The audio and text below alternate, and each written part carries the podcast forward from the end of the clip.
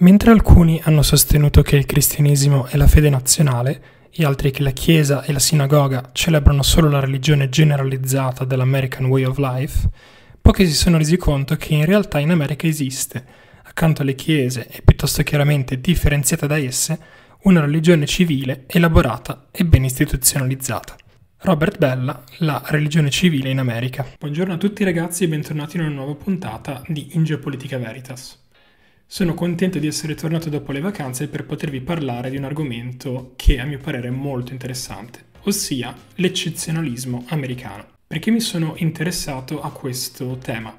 Beh, sicuramente per eh, i grandi discorsi che ultimamente vengono fatti, eh, soprattutto dagli americani, ma anche da, da noi occidentali, sulla difesa dei diritti democratici, dei diritti di espressione, dei diritti di autodeterminazione dei popoli. E questo io lo intendo nella maniera più eh, positiva possibile, però comunque mi interessava vedere eh, come mai c'è questa enfasi sui valori, soprattutto da parte degli americani, che in realtà da quello che possiamo vedere in questo momento sì, partecipano allo sforzo bellico, però lo fanno da una posizione abbastanza distante come rivenditore di armi, però comunque senza una partecipazione diretta. All'inizio di questo video vi ho citato un estratto di un articolo chiamato La religione civile in America di Robert Bella. Questo articolo è molto importante perché è stato uno dei primi che ha introdotto il termine religione civile e lo ha applicato a un'analisi della società americana. Sostanzialmente, secondo Bella, il, la società americana è in qualche modo formata da una religione civile, da un credo che non ha un dogma particolare o comunque fissato per sempre nella pietra, ma comunque è alla base eh, anche della coesione degli americani fra loro. Non è forse un caso che eh, Robert Bell abbia scritto questo articolo all'inizio della guerra fredda o comunque nel momento in cui questa stava raggiungendo il suo apice cioè nel 1968 quando un presidente era già stato assassinato, eh, appunto Kennedy, e in realtà questo articolo è stato proprio scritto come una riflessione che Robert Bell ha avuto nell'ascoltare il discorso inaugurale di Kennedy. Oggi osserviamo non una vittoria di partito, ma una celebrazione della libertà, che simboleggia una fine e un inizio, un rinnovamento e un cambiamento. Infatti, ho giurato davanti a voi e a Dio Onnipotente lo stesso solenne giuramento che i nostri antenati hanno prestato quasi un secolo e tre quarti fa. Infine, che siete cittadini dell'America o del mondo, chiedeteci gli stessi elevati standard di forza e sacrificio che noi chiederemo a voi. Con la buona coscienza come unica ricompensa sicura, con la sera come giudice finale delle nostre azioni, andiamo a guidare la terra che amiamo, chiedendo la sua benedizione e il suo aiuto ma sapendo che qui sulla terra l'opera di Dio deve essere veramente nostra. Questo è il discorso, una parte del discorso eh, che Kennedy fa eh, all'inizio della sua presidenza nel 1961 e ci sono un, una serie di elementi che mi piacerebbe sottolineare. Innanzitutto il riferimento a Dio. Molti eh, dimenticano il fatto che ogni presidente americano giura sulla Bibbia quando diventa presidente. Soprattutto nel eh, giuramento alla bandiera viene detto che eh, l'America è una nazione sotto l'autorità, sotto al cospetto di Dio. Un elemento che è stato inserito sotto la presidenza Eisenhower nel 1950, che però rispecchiava anche un sentimento popolare degli americani, cioè quello di essere una nazione fortemente cristiana. Anche Washington ha iniziato il suo discorso inaugurale con il riferimento ai valori cristiani in realtà ha proprio messo in guardia gli americani a non abbandonarli mai, al fatto che la religione è un fattore fondamentale di quello che lui considerava la libertà. Nel cosiddetto Bill of Rights c'è la definizione dei diritti come dei diritti dotati eh, all'umanità da Dio stesso, quindi in qualche modo di emanazione divina. È una teoria in realtà diversa o comunque una derivazione della teoria dei diritti naturali che però non vengono dati necessariamente per natura, ma piuttosto da una natura indirizzata da, dalla divinità stessa. È quindi interessante che Kennedy in questo periodo storico faccia riferimento a Dio, perché in realtà in lui, come nella maggior parte dei discorsi presidenziali, non si fa quasi mai riferimento a Cristo, si fa riferimento a Dio. Un Dio che è molto vago come figura. Lo si può interpretare come il creatore dei diritti naturali dell'uomo, come eventualmente il suo garante, ma non è sempre così, e terzo, come in qualche modo il, il protettore di determinati criteri morali, di cui anche l'uomo, in particolare l'uomo americano, si deve fare carico. Infatti all'inizio della storia americana c'è già una forte religione di stampo calvinistico radicata nel Midwest americano e che quindi eh, si fa portavoce di un'idea molto specifica di cristianità, cioè l'uomo realizza il progetto divino autonomamente, si fa portavoce di questo progetto e quindi arriva da, attraverso la creazione di una società giusta ed equa alla creazione di una specie di Gerusalemme terrestre proprio qui sulla Terra. Questo porta ovviamente all'idea che il sacrificio di Cristo non è così fondamentale per il successo di una nazione, per lo sviluppo autonomo delle potenzialità dell'uomo. Piuttosto è l'uomo stesso che arriva a eh, ottimizzare in qualche modo, a portare a termine quello che Dio vorrebbe che l'uomo faccia, cioè la creazione appunto di una società giusta. Per questa ragione quindi c'è il desiderio del, nella società americana di concepire eh, Dio come sì il garante di determinati valori, ma i valori della società americana, della libera impresa, della giustizia sociale e della libertà di opinione. Dei valori che in realtà vengono enfatizzati molto di più durante la guerra fredda, quando bisognava opporsi anche ideologicamente all'Unione Sovietica, considerata sia come tirannica, ma proprio in quanto tirannica come negatrice della libertà religiosa. E infatti è proprio in questo periodo che la cultura, la religione eh, protestante, di stampo protestante in America, non è che perda eh, di, completamente di influenza, però ha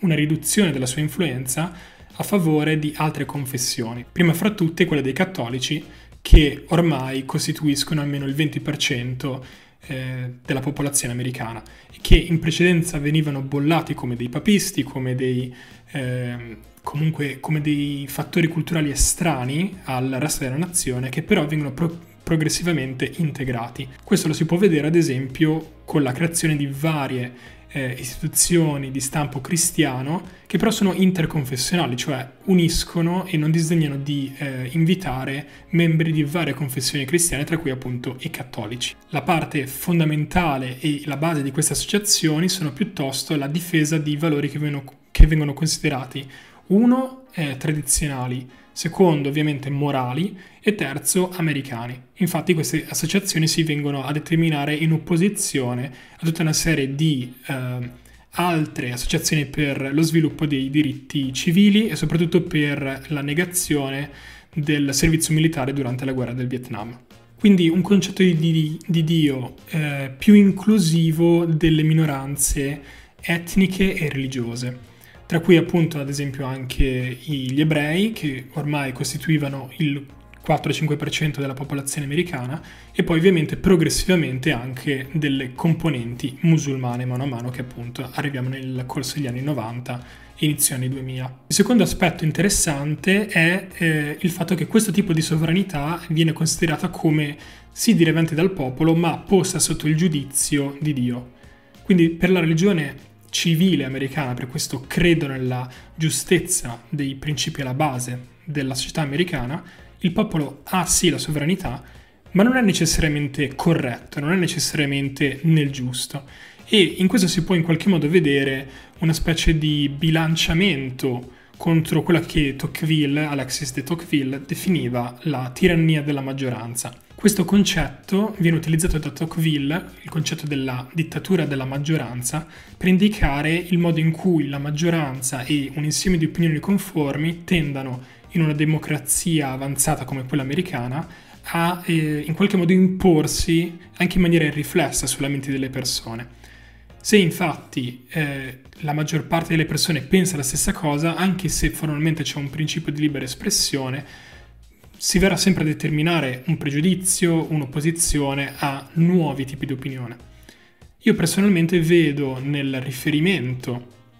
eh, ha un'autorità divina dal punto di vista puramente antropologico, non mi esprimo sulla giustezza della, del fattore religioso, ci vedo, appunto dicevo, un controbilanciamento di questa dittatura della maggioranza, cioè un'idea che c'è un principio morale diverso rispetto a quello che la maggior parte delle persone crede. E qui appunto arriviamo al fattore che secondo me è più affascinante di questa cosiddetta religione civile. A questo proposito penso che sia interessante citare l'opinione di John D. Wilsey, uno storico e un teologo che ha parlato estensivamente dell'idea di religione civile in America. Lui ha parlato effettivamente dell'eccezionalismo americano e lo ha definito in due correnti principali. La prima, che sarebbe in qualche modo stata originata da, da Lincoln, o comunque che vede in Lincoln il suo esponente principale, sarebbe il cosiddetto eccezionalismo aperto mentre invece c'è un'altra corrente che sarebbe l'eccezionalismo chiuso. La maggiore differenza fra queste due correnti di pensiero è il modo in cui concepiscono la società americana e soprattutto i principi che la fondano. Secondo Wilsey, l'eccezionalismo chiuso tende in qualche modo a creare un feticcio dell'America, cioè l'America viene sostituita alla nozione di Dio. L'America diventa un oggetto di culto, e soprattutto la moralità diventa soggetta all'interesse nazionale. Quindi un'idea di America come una nazione Dio che in qualche modo viene esaltata al di sopra delle vari dubbi e scrupoli morali degli individui, che eh, in realtà è un modo per feticizzare in qualche modo la nazione. L'eccezionalismo aperto invece pone un criterio morale superiore a quello della nazione e in questo modo eh, in qualche modo libera gli americani e il cittadino dalla, dalla tentazione di eh, non riflettere sulla moralità delle azioni proprie e dello Stato. Ora ovviamente Wilsey parla da teologo, però penso che abbia un punto interessante nel criticare la nozione di eccezionali- eccezionalismo chiuso, come lo chiama lui, perché effettivamente gli americani hanno dimostrato più e più volte di considerare le proprie azioni come morali eh, in maniera a prioristica, cioè inizialmente proprio senza nemmeno pensarci, pensare ad esempio che invadere l'Afghanistan fosse una, decisione difficile ma necessaria, come anche appunto l'invasione del, dell'Iraq durante la prima guerra del Golfo, la, il bombardamento della Serbia durante la crisi degli anni 90, eh, la seconda guerra in Iraq, non parlando poi eh, della, dell'invasione dell'Afghanistan. Quindi c'è una tendenza ovviamente eh, chiaramente vista e osservabile degli americani come pensanti se stessi come buoni e invece gli altri come necessariamente cattivi. Questa idea di eccezionalismo americano viene in realtà eh,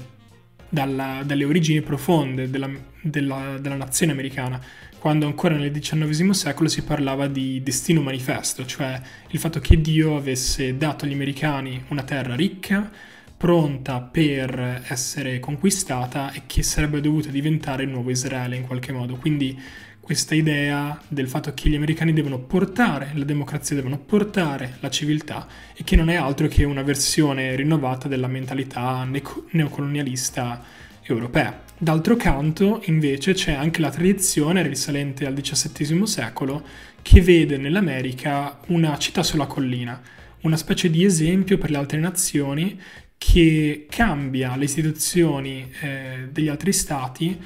per semplice ammirazione, cioè in qualche modo portando gli altri ad ammirare la libertà e la ricchezza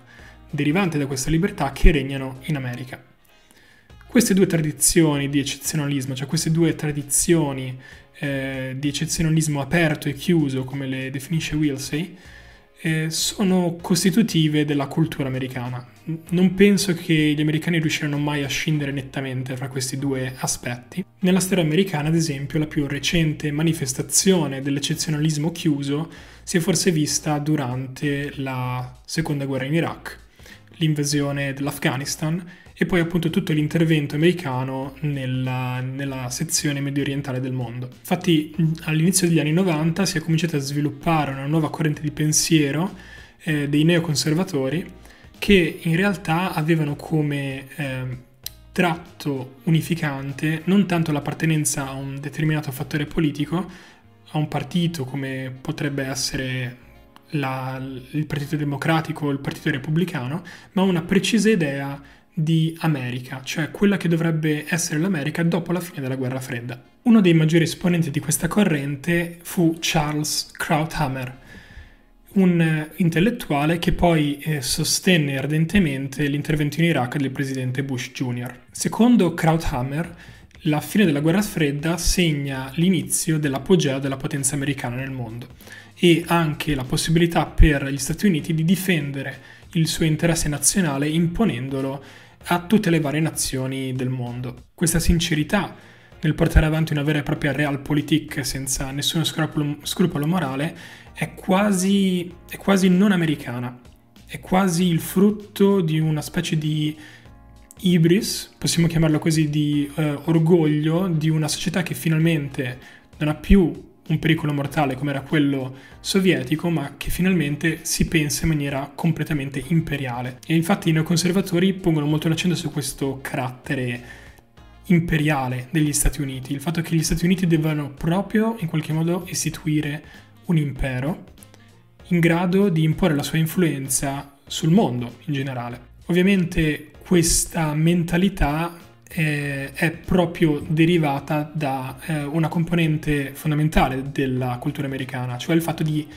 essere quasi costantemente in guerra. La guerra è qualcosa che viene portata avanti sia all'esterno, ma una volta che la guerra è finita, questa viene trasferita all'interno. Non è nemmeno un caso che negli anni 90 si sviluppano le cosiddette culture wars, le guerre culturali, che vengono proprio descritte come delle guerre intestine all'interno della società americana di vari gruppi.